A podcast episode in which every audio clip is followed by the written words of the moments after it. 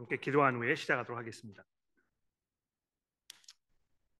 하나님 아버지, 어, 하나님의 성령께서 이 시간 저희들을 인도하셔서 어, 주의 말씀을 들을 때에 저희들에게 이해가 있게 도와주시고 어, 저희들의 마음의 생각과 또 모든 것들을 정리해 주셔서 하나님의 뜻이 어디에 있는지 우리가 어떻게 살아야 할지 어떻게 하나님을 기쁘시게 하는 모습으로 우리의 삶을 살아갈 것인지를 다짐하고 돌아보며 또 결단하는 이런 시간이 되게 도와주시기를 예수 그리스도의 이름으로 간절히 기도합니다.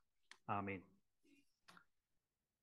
오늘 아침에는 교회의 전통에 대해서 아, 말씀드리면서 시작을 해 보려고 합니다.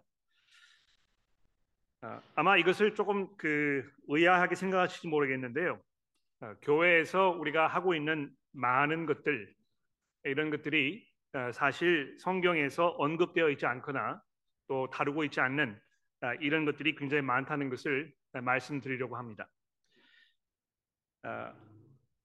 유아 세례라든지 또 오늘 오후에 우리가 하게 되는 입교식이라든지 이런 것들이 아마 그 대표적인 예가 될 텐데 이런 것들이 좋은 의도에서 또 그 당시 어떤 뭐 상황이나 여건 이런 것을 돌아보았을 때 필요하였기 때문에 시작한 것이지만 이것을 성경에서 찾아보려고 하면 뭐 이와 세례라든지 또 입교식이라든지 이런 것들을 구체적으로 다루고 있는 이런 부분들을 아마 찾기가 어려우실 것입니다. 왜냐하면 존재하지 않기 때문에 그런 것입니다.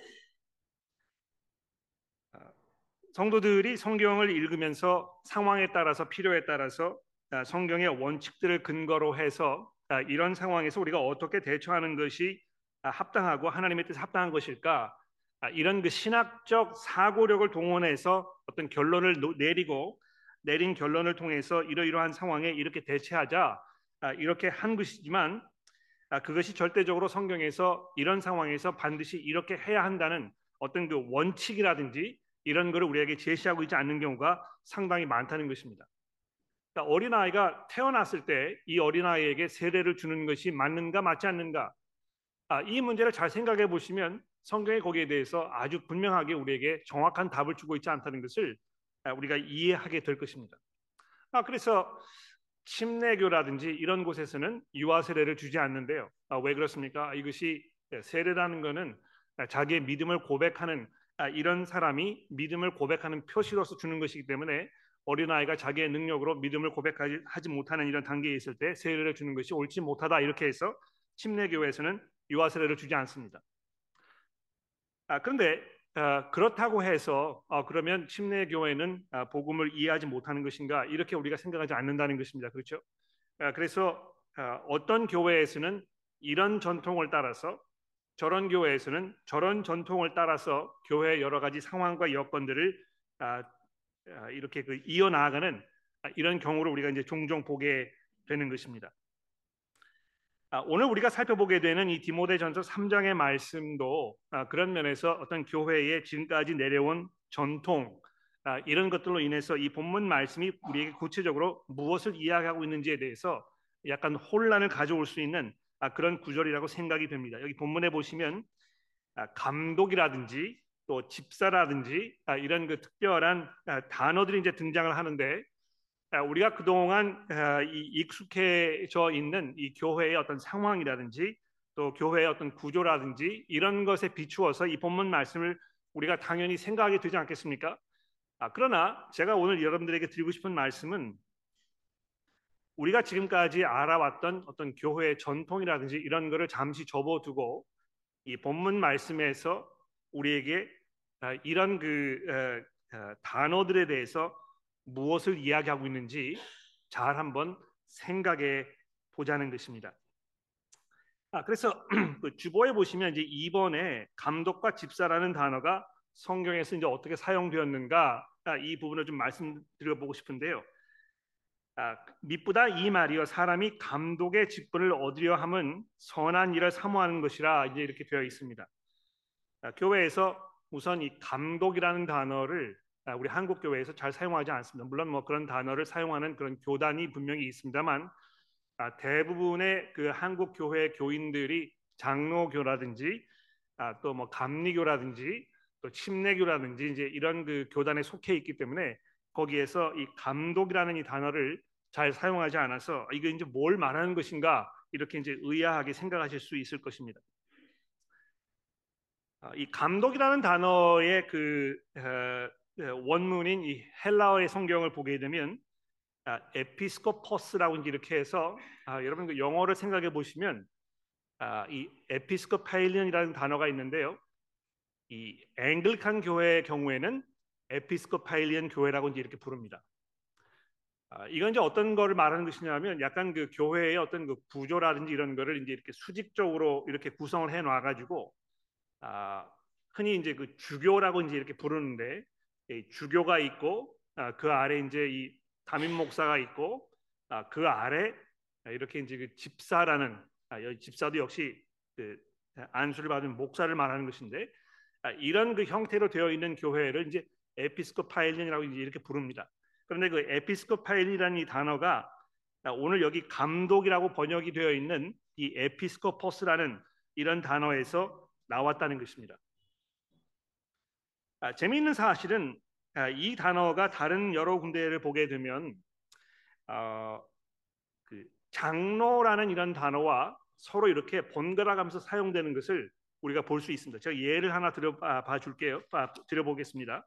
성경 가지고 계시니까 여러분 그 디모 아, 디도서 1장을 잠깐 좀 봐주시겠습니까? 아, 오늘 이 네, 성경 다른 여러 군데에서 요 한 군데만 제가 살펴보려고 하니까 여러분 성경 가지고 계시면 저와 함께 찾아보시길 바랍니다. 디도서 1장 5절 말씀해 보십시오. 내가 너를 그레데에 남겨둔 이유는 남은 일을 정리하고 내가 명한 대로 각 성의 장로들을 세우게 하려 함이니 책망할 것이 없고 한 아내의 남편이며 방탕하다는 비난을 받거나 불순종하는 일이 없는 믿는 자녀를 둔 자라야 할지니라 감독은 하나님의 청지기로 책망할 것이 없고 자 이렇게 되어 있습니다. 그러니까 이 구절을 보시면 사도 바울이 이 감독이라는 이 단어하고 그 다음에 장로라는 이 단어를 번갈아 가면서 같은 의미로 사용하고 있다는 것을 아시게 될 것입니다. 그러니까 결론적으로 말씀을 드리면 아, 앵글칸 교회에서 이야기하는 이 주교라는 아, 이 단어하 감독이라는 이 단어하고 장로교에서 이야기하는 이 장로라는 단어하고 같은 의미라는 것입니다. 자 이제 그렇게 말씀을 드리면 이제 한 가지 문제가 생기겠죠, 그렇죠? 왜 그렇습니까? 이 앵글칸 교회에서 이제 주교라고 하면 누굴 얘기하는 것입니까? 아, 이 교단을 대표하는 어떤 그 대표 아, 그 아, 아, 이런 사람을 이야기하는 것이잖아요. 아, 그런데 이 디모데 전서에서 등장하는 이 단어를 보시게 되면 사도 바울이 이 단어를 사용하였을 때 어떤 교단의 의미로 사용하는 것이 아니고 각 교회를 담임하고 있는 그 교회를 돌보고 있는 이 사람을 지칭하여 말하고 있다는 것을 우리가 볼 수 있다는 것입니다. 그런 면에서 앵글칸 교회가 사용하고 있는 이 용어가 별로 그렇게 성경적으로 설득력이 있지 않다고 저는 생각합니다. 아, 더군다나 아, 사도 아, 베드로의 경우를 보시면 이 사도 베드로는 이 엘더라는 이 장로라는 이 단어를 어, 목자라는 단어와 또 이렇게 병행해서 사용하고 있는 것을 볼 수 있습니다. 디모데 전서의 말씀을 보시면 아, 이 같은 장로로 부름을 받은 내가 여러분들에게 아, 목자로서의 역할을 잘 감당하도록 아, 이렇게 얘기하는 부분을 우리가 볼 수 있는데요. 그렇다면 아, 이 장로라는 단어와 이 주교라는 단어와 목 자 혹은 목사라는 이 단어가 같은 의미로 성경에서 사용되고 있다는 것을 우리가 알 수 있다는 것입니다. 아, 그래서 이 주교 또는 이 감독 또는 장로 이 사람이 해야 할 일이 무엇이겠습니까? 오늘 본문에서 이야기하고 있는 대로 하나님의 집을 다스리는 일을 하는 사람이라고 아, 이렇게 정리를 할 수가 있겠습니다. 아, 물론 뭐 어, 우리가 속해 있는 교단이 이제 앵글칸 교회이기 때문에 그 교단에서 세워놓은 오랜 전통에 의한 용어 사용을 우리가 다 뒤집어 엎을 필요는 없겠습니다만 제가 드리고자 하는 말씀은 아, 우리가 가지고 있는 이 전통이라든지 지금까지 행해온 이런 그 풍습 때문에 성경 말씀을 읽을 때 아, 이 본문 말씀이 지금 뭘 이해하는 것인구나 이거를 정확하게 잘 이해하지 못하게 되는 그런 상황이 쉽게 벌어진다는 것입니다. 자, 제가 이제 왜 이거를 말씀을 드리느냐 하면 오늘 본문에 등장하는 이 두 번째 단어인 이 집사라는 단어에 대해서 좀 설명을 드리기 위해서 이제 그렇게 하는 것인데요. 아, 이 집사라는 단어의 그원 아, 원어는 디아코노스라는 단어입니다. 아, 성경에 이 디아코노스라는 이 단어가 신약 성경에서 총 29번 등장하는 것으로 제가 아, 세워 보았는데요. 아, 디모데전서 3장 그리고 빌립보서 1장에서만 특별히 개역 개정 성경이 집사라는 단어를 사용해서 번역을 해 놓았지만 거의 대부분의 나머지 경우에는 이 집사라는 단어를 사용하지 아니하고 여러 가지 다른 단어로 번역을 해 놓고 있다는 것입니다. 제가 몇 가지 이 사례들을 좀 보여드리겠는데요. 에베소서 3장을 보시면 에베소서 3장에는 사도 바울이 이 부분을 뭐라고 이야기했습니까? 3장 7절 말씀을 보십시오. 여기 보시면 이 복음을 위하여 그의 능력이 역사하시는 대로 내게 주신 하나님의 은혜의 선물을 따라 내가 집사가 되었다 이렇게 얘기하지 아니하고 내가 일꾼이 되었노라 이렇게 개역 개정이 번역을 해 놓은 것입니다. 아, 디모데 전서에서는 이 같은 단어를 집사라고 번역을 했는데 왜 이 에베소서 3장에서는 이것을 일꾼이라는 단어로 번역을 해 놓은 것인가? 거기에 대해서 충분히 뭐 납득할 만한 설명이 있는 것이 아니라는 것입니다. 아, 이 비슷한 경우가 뭐 골로새서라든지 또 고린도후서 이런 데서 계속 등장을 하는데요. 아, 제가 드리고자 하는 말씀은 일반적으로 우리가 이제 집사라고 이렇게 하면 아, 한국 교회에서 평신도 중에 교회의 여러 가지 일들을 하기 위해서 아, 교회로부터 임명을 받은 어떤 그 특정한 부류의 사람들을 말하는 것이구나 이제 이렇게 생각하게 되는데 적어도 사도 바울이 이 아, 바울 서신서에서 이 집사라는 단어를 사용했을 때 꼭 여러분과 제가 알고 있는 그런 사람들만을 염두에 두고 사용하지 않았다는 것을 여러분 기억해 보십시오. 심지어 자, 이 디모데 전서 우리가 지금 보고 있으니까 자, 이 디모데 전서의 사례를 제가 보여드리겠는데 이 4장 6절에 보시면 여기 또 역시 아, 이 예, 집사라는 단어가 아, 어떻게 사용되고 있는지 보십시오. 4장 디모데전서 4장 6절입니다. 내가 내가 이것으로 형제를 깨우치면 그리스도 예수의 좋은 일꾼이 되어 이렇게 되어 있습니다. 여기는 일꾼이라는 이 단어도 이 집사라는 단어인데 지금 사도 바울이 누구에게 아, 이 집사라는 단어를 아, 지금 사용하고 있는 것입니까? 디모데에게 사용하고 있는 것이잖아요. 그렇죠? 그래서 아, 디모데야, 당신이 이것으로 형제를 깨우치면 이 그 지금 가르치는 사역에 대해서 이야기하고 있는 것인데요. 내가 이것으로 형제를 깨우치면 그리스도 예수의 좋은 집사가 되어 이렇게 이 단어가 사용되고 있다는 것입니다. 일반적으로 그 이제 우리가 결론을 내릴 때 아, 집사라는 것은 교회에서 뭐 이렇게 아, 뭐 행정적인 일 아, 이런 걸 하는 사람을 말하는 것이다. 이제 이렇게 우리가 흔히 이야기합니다만 성경이 꼭 그런 식으로 이 단어를 사용하고 있지 않다는 것 여러분 기억해 보십시오. 자, 근데 왜 사도 바울이 여기 디모데 3장에서 그러면 이 감독이라는 단어와 이 집사라는 단어를 동시에 사용하고 있는가 이 문제를 한번 생각해 봅시다. 여러분 그 빌립보서 1장에 보시면 아, 재미있는 그 사례가 하나 있어요. 빌립보서 1장에 보시면 사도 바울이 이 빌립보 교회에 있는 성도들에게 편지를 하면서 뭐라고 편지를 썼습니까? 그리스도 예수의 종 바울과 디모데는 그리스도 예수 안에 있는 빌립보에 사는 모든 성도와 또한 감독들과 집사들에게 편지하노니 이제 이렇게 해가지고 모든 성도들이 있는데 거기에 그 안에 집, 아, 장로들이 있고 또 그 안에 집사들이 있다고 아, 이렇게 설명을 해놓고 있습니다. 그러니까 마치 아, 교회 안에 이 감독이라는 어떤 그 직분을 가지고 있는 사람들 또는 집사라는 직분을 가지고 있는 사람들이 아, 이렇게 성도들과 함께 공존하고 있는 것인 것처럼 아, 빌립보서 1장 1절 말씀이 설명하고 있다는 것입니다. 아마 이런 것을 근거로 해서 아, 이 교회에서는 아, 이 감독이라는 어떤 그 직분을 가지고 있는 사람과 이 집사라는 직분을 가지고 있는 사람을 우리가 구별해 놔야 되겠다. 이제 이렇게 생각을 해서 아마 이 그 어떤 교회의 이 구조를 설명하는 이런 그 부분에 왔을 때 이 집사라는 단어를 사용한 것이 아닌가 이제 이렇게 우리가 짐작을 해 볼 수가 있을 것입니다. 일반적으로 이 집사라는 단어를 이야기했을 때 아, 사도행전 6장에 등장하는 이 사건을 이제 흔히 이야기를 하는데요. 여러분 성경 가지고 계시니까 사도행전 6장의 말씀을 저랑 잠깐 좀 봐주십시오. 아, 이 어떤 일이 벌어졌습니까? 아, 사도행전 6장 1절에 보시면 그때 제자가 더 많아졌는데 헬라파 유대인들이 자기들의 과부들이 매일 구제에 빠짐으로 히브리파 사람들을 원망하니 교회 안에 이제 분열이 생긴 것입니다.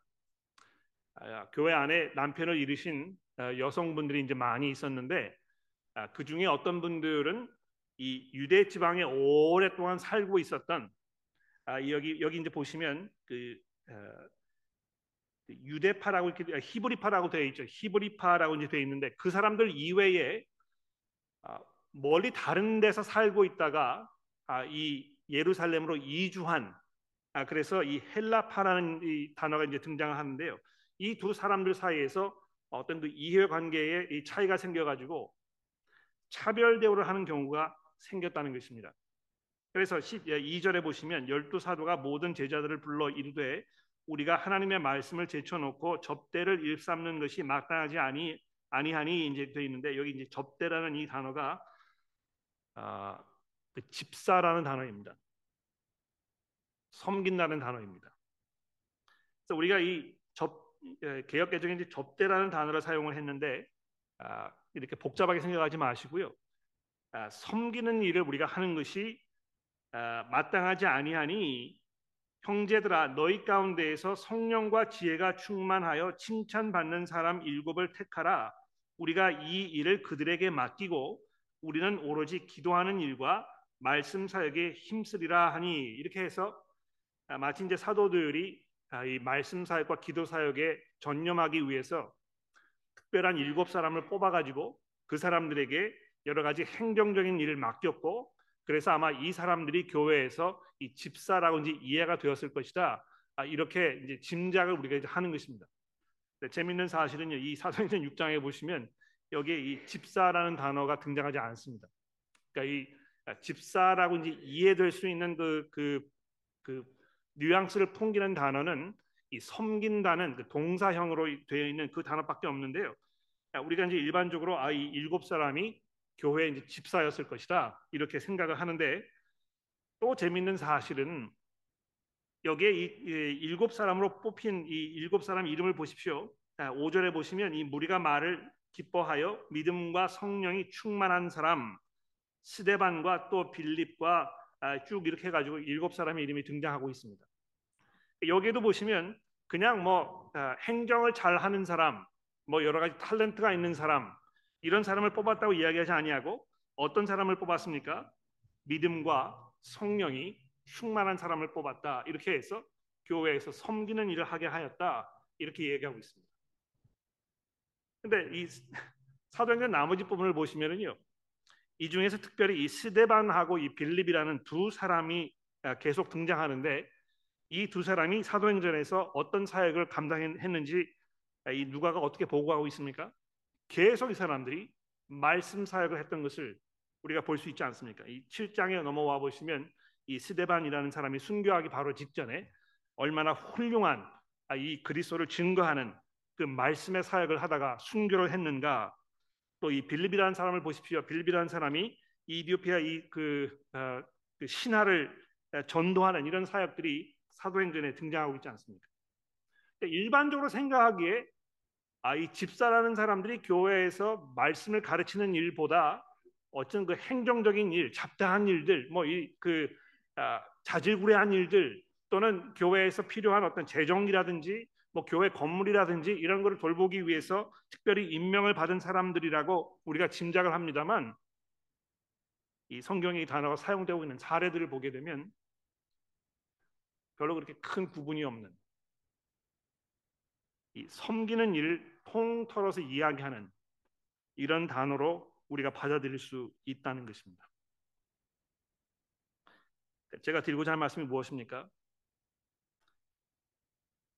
교회에 있는 모든 성도들이 집사라는 것입니다. 교회에 있는 모든 성도들이 이 섬기는 일에 부르심을 받았다는 것입니다. 그러니까 여러분이 예수 그리스도의 제자이시고 여러분들이 정말 그 복음에 어떤 그 헌신되어 계시고 그래서 우리의 주인이신 예수 그리스도 이분을 기쁘시게 하는 삶을 살아가기 원하는 그런 마음을 가지고 계시는 성도이시라면 여러분은 교회에서 어떤 그 집사라는 무슨 그 명칭, 아, 직분 이런 거를 공식적으로 받지 않으셨다고 해도 성경적인 의미에서 여러분들은 이미 집사시라는 것입니다. 왜 그렇습니까? 우리 모두에게 섬겨야 할 책임이 있기 때문에 그런 것입니다. 그러니까 왜 우리가 그리스도 예수 그리스도에게로부터 부르심을 받은 것인가? 우리가 왜 이 땅에 존재하고 있는 것인가? 이런 문제를 생각해 봤을 때 마치 그리스도께서 우리를 섬기시기 위하여 종의 몸을 입으시고 이 땅에 오셨던 그것처럼 그분을 따라가는 삶을 살고자 하면 여러분과 저도 섬겨야 할 책임이 있는 것이고 그런 면에서 이 집사라는 단어가 우리 모두에게 그대로 적용될 수 있다는 것입니다. 아, 앵글칸 교회에서는 여러분 잘 아시다시피 이 집사라는 이 단어 영어로 이제 그 디컨으로 번역되어 있는 이 단어가 아, 교회에 계시는 이 부목사님들에게 적용되는 아, 그런 단어로 사용이 됩니다. 그것 생각해 보시면 별로 그렇게 성경적으로 설득력이 있는 그런 그 구조는 아니라고 생각합니다. 오히려 교회에 있는 모든 성도들이 다 이 집사의 역할을 맡아야 하는 아, 그런 책임이라고 생각하는 것이 훨씬 더 성경적이라고 생각이 되는 것입니다. 물론 이 본문 말씀해 보시면 이 집사의 역할을 맡는 이 사람들에 대해서 검증할 필요가 있다고 이제 이렇게 얘기합니다. 그래서 모든 성도들이 다 섬길 수 있는 것이 아닌 것처럼 이렇게 이제 이야기하는 것으로 받아들이실 수도 있겠습니다만 아, 이 집사의 역할을 하는 이 사람들의 어떤 그, 아, 그 자격 이 내용을 잠깐 한번 생각해 보십시오. 여기 보시면 뭐라고 되어 있습니까? 한번 읽어볼까요? 3장 아, 8절입니다. 이와 같이 집사들도 정중하고 일구이언하지 아니하고 술에 인박하지 아니하고 더러운 일을 탐하지 아니하고 깨끗한 양심의 비밀을 아, 믿음의 비밀을 가진 자라야 할지니 이에 이 사람을 먼저 시험하여 보고 그 후에 책망할 것이 없으면 직사의 집, 아, 집사의 직분을 맡게 할 것이요 여자들도 이와 같이 정숙하고 모함하지 아니하며 절제하며 모든 일에 충성된 자라야 할지니라 이렇게 되어 있습니다. 여기 보시면 예수 그리스도를 구주로 고백하는 모든 성도들 모든 성도들이 갖추어야 할 이 경건한 삶의 모습에 대해서 이야기하고 있는 것이 분명하다는 것입니다. 여러분께서 여러분 스스로를 여기에 이렇게 아, 대입시켜서 아, 이 중에서 내게는 해당되지 않는 어떤 사항들이 있을까 한번 생각해 보십시오. 내가 성도로서 정중한 삶을 살아야 하는 것이 마땅한 것이 아닌가? 당연하죠. 내가 성도로서 일부 이언하지 아니하는 것이 마땅한 것이 아닌가? 당연하죠. 내가 성도로서 술에 인박하지 아니하는 것이 마땅한 것인가? 당연한 것이죠. 내가 성도로서 더러운 일을 탐하지 아니하는 것이 마땅한 것인가? 당연한 것이죠. 또 내가 성도로서 책망받을 일이 없는 이런 삶을 사는 것이 마땅한 것인가? 당연하죠. 즉 다시 말해서 예수 그리스도를 주로 고백하는 성도들이라면 당연히 이러한 삶을 살도록 최선의 노력을 다해야 할 것이고 그런 면에서 여러분들은 이 집사의 그 역할을 감당할 만한 충분한 자격이 이미 주어져 있다는 것입니다. 아, 물론 교회에서 어, 일반 성도들과 구분 지어 가지고 특별한 어떤 역할을 맡기기 위해서 이 집사라는 직분을 이제 교우분들에게 주고 그분들에게 이제 임명을 하고 이렇게 해서 특별히 뭘 하도록 이렇게 하는 아, 그런 그 전통이 교회에 오랫동안 유지되어 왔다는 것을 저도 잘 알고 있습니다. 그러나 내가 어떤 그 직함을 가지고 있어야 내가 특별히 교회로부터 어떤 공식적인 인정을 받고 임명을 받아야 내가 교회에서 무엇을 할 수 있다고 생각하는 것은 굉장히 지극히 동양적인 사고 방식이라고 저는 생각합니다. 우리가 이제 그 어, 자유분방하거나 어떤 그 개인의 그 권리를 생각하거나 이런 면에서 별로 이제 익숙하지 않기 때문에 예, 집단적으로 이제 우리가 생각하게 되고 집단적으로 생각하다 보니까 아, 이 집단을 대표하는 누구로부터 어떤 특정한 아, 이렇게 그 지명을 받거나 임명을 받는 이런 일을 굉장히 중요하게 생각하지 않습니까? 그래서 이제 임명장이 중요한 것이고 아, 이 사람이 공식적으로 어떤 그 인정을 사람들 앞에 받는 것인가 이런 것을 우리가 굉장히 중요하게 생각을 하는데요.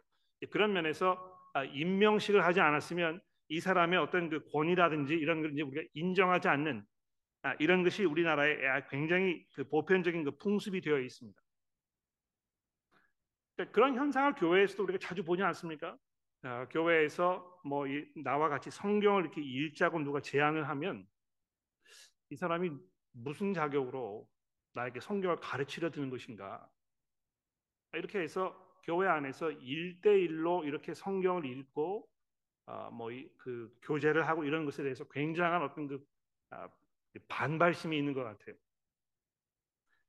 아, 교회에서 어, 뭐이 그 성경 공부 그룹을 인도하시는 그 리더분들의 경우도 마찬가지인 것 같습니다. 이분들의 권위를 잘 인정하지 않는 것입니다. 도대체 이 사람들이 뭐 무슨 자격으로 아, 이 에, 마치 나의 어떤 그 영적 상태를 책임지는 아, 이런 준 목회자로 이렇게 우리가 인정을 해야 되는 것인가?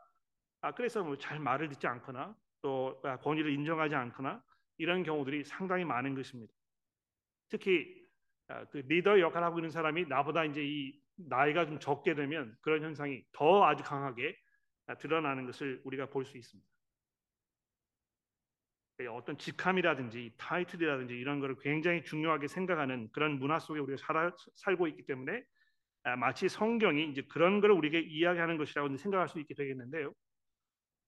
제가 오늘 여러분들에게 드리고자 하는 이 말씀의 핵심은 무엇이냐면 성경이 모든 것들을 우리가 생각하는 것만큼 그렇게 제도화해 가지고 아, 어떤 그 규격을 딱 세워놓고 아, 거기에 따라서 모든 걸 해야 한다고 아, 이렇게 우리에게 요구하고 있지 않다는 것입니다. 이 집사라는 이 단어가 신약 성경에서 굉장히 다양한 방법으로 여러 다양한 사람들에게 적용되고 있다는 사실을 생각해 보셨을 때, 아 이것은 교회 안에서 모든 이 섬김의 일을 이야기하는 것이구나. 이것을 우리가 알 수 있게 된다는 것입니다. 두 번째로 말씀드리고 싶은 것은요.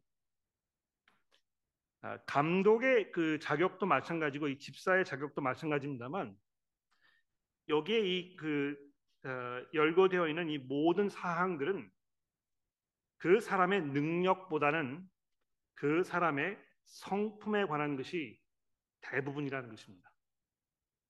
그러니까 교회에서 섬김의 일을 할 때 또는 이 교회를 돌보는 교회를 아, 이그 섬기는 이런 일을 하는 아, 특별한 사람들 생각했을 때 그 사람의 어떤 그 역량 이런 것보다는 이 사람의 성품이 어떤 것인가 얼마만큼 이 사람이 경건한 삶을 살고자 하는 아, 그런 그 열정이 있는가 이것을 보는 것이 훨씬 더 중요하다는 것입니다. 어, 요즘 제가 이렇게 인터넷이나 이런 거를 좀 검색을 해보면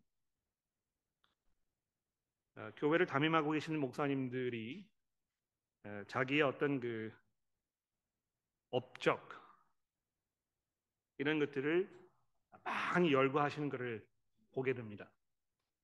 어, 어디에 뭐 무슨 직함을 가지고 계시고 어, 어디에서 무슨 공부를 하셨고 또 어, 얼마만큼 많은 뭐 누구를 배출해냈고 이런 것들을 쭉 열거해 놓으면서 마치 그것이 아, 그 사람의 그 자격을 아, 무언으로 이렇게 대변해 주는 것처럼 이렇게 아, 여겨진다는 것입니다.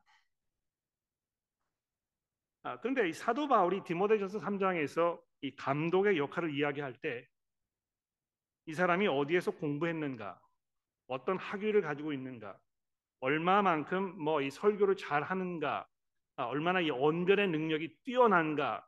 얼마만큼 뭐 이 많은 성도들을 배출해 내었는가, 교회가 얼마만큼 성장했는가?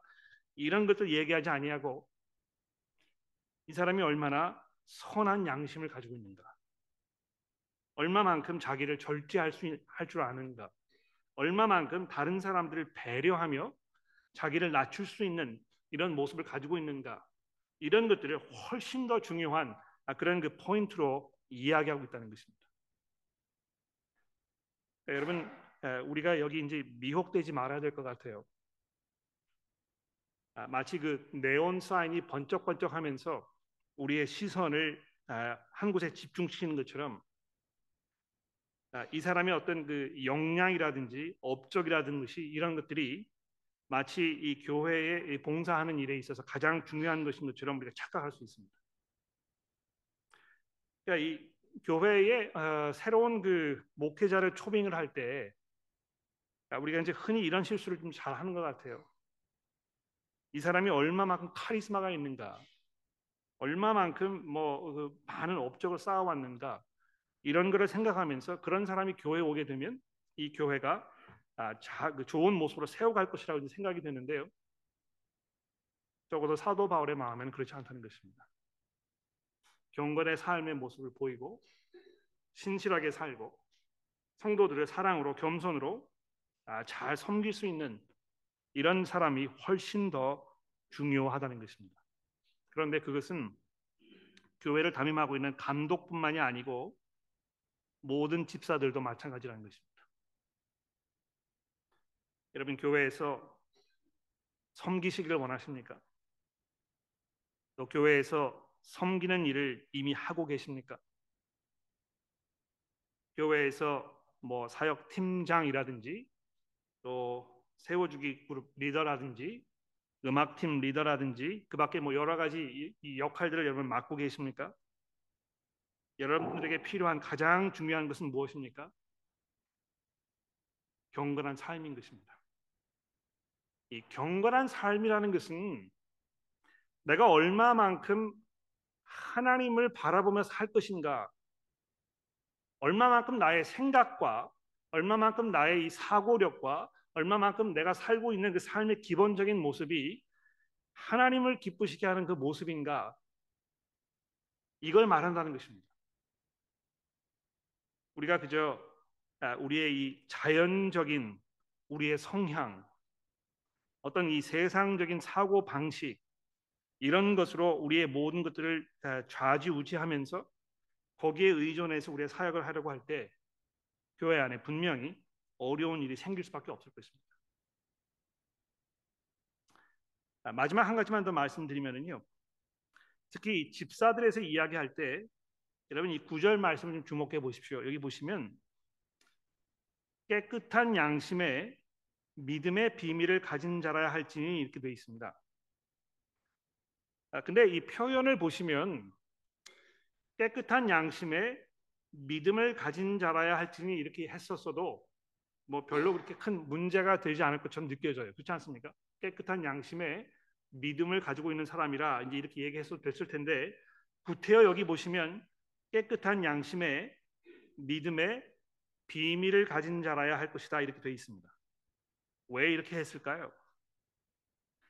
아, 다음 주에 이제 우리가 보게 되겠습니다만 이 비밀이라는 이 단어가 아, 나중에 또 사용이 되고 있습니다. 이 16절 말씀해 보시면 크도다 경건의 비밀이여 이렇게 되어 있는데요. 아, 다음 주에 뭐 좀 더 설명을 드리겠습니다만 사도 바울이 이 비밀이라는 단어를 사용했을 때 종종 아주 특별한 의미로 사용하는 경우가 많이 있다는 것입니다.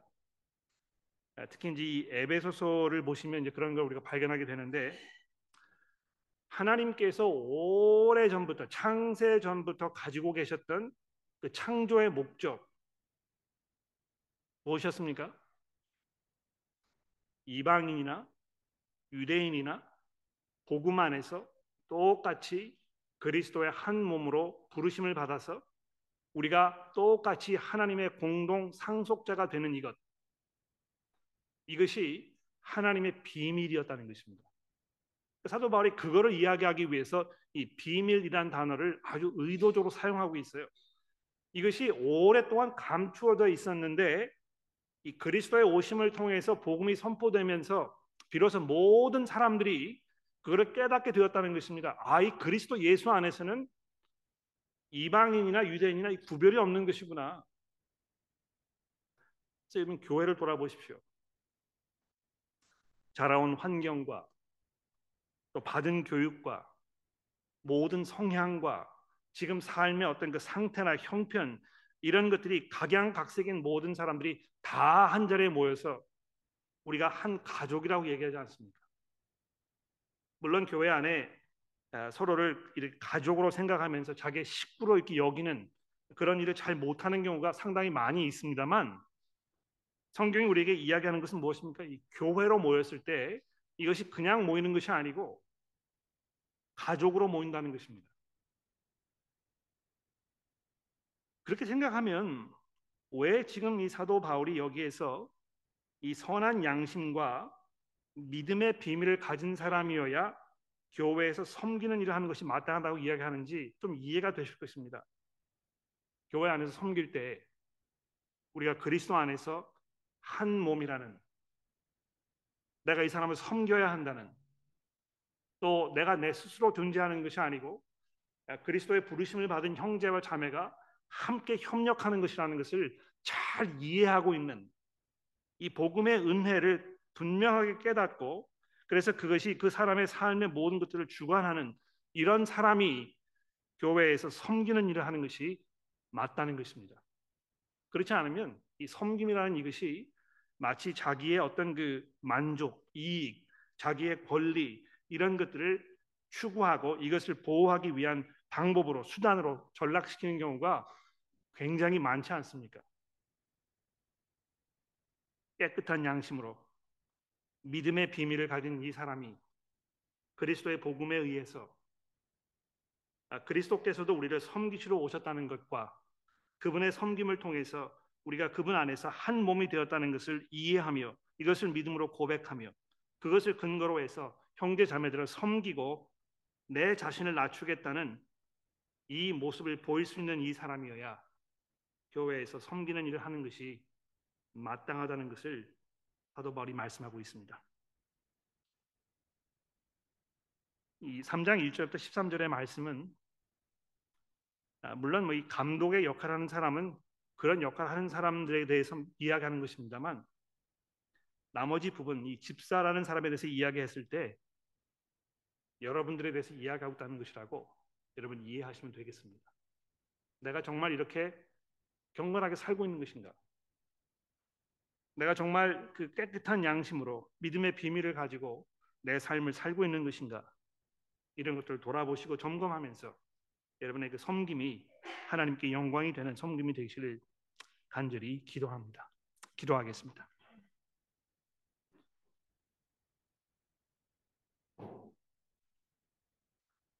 하나님 아버지,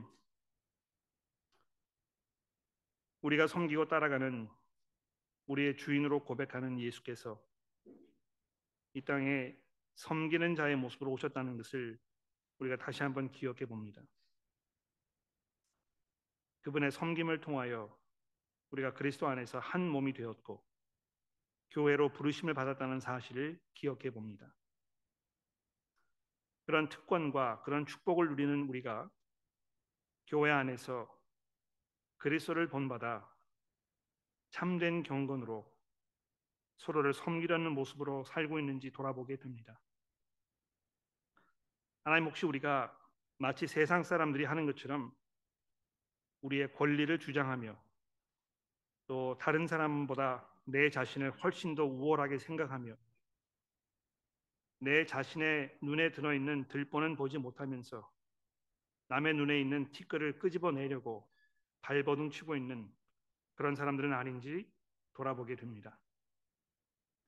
하나님이여 저희를 겸손하게 하시고 아, 참으로 경건한 참으로 하나님을 두려워하는 그런 마음을 허락하여 주셔서 우리가 기쁨으로 감사함으로 겸손함으로 하나님의 교회를 섬길 수 있도록 이 자리에 머리 숙인 우리 교회 모든 성도 여러분들을 하나님께서 도와주시고 인도하여 주옵소서.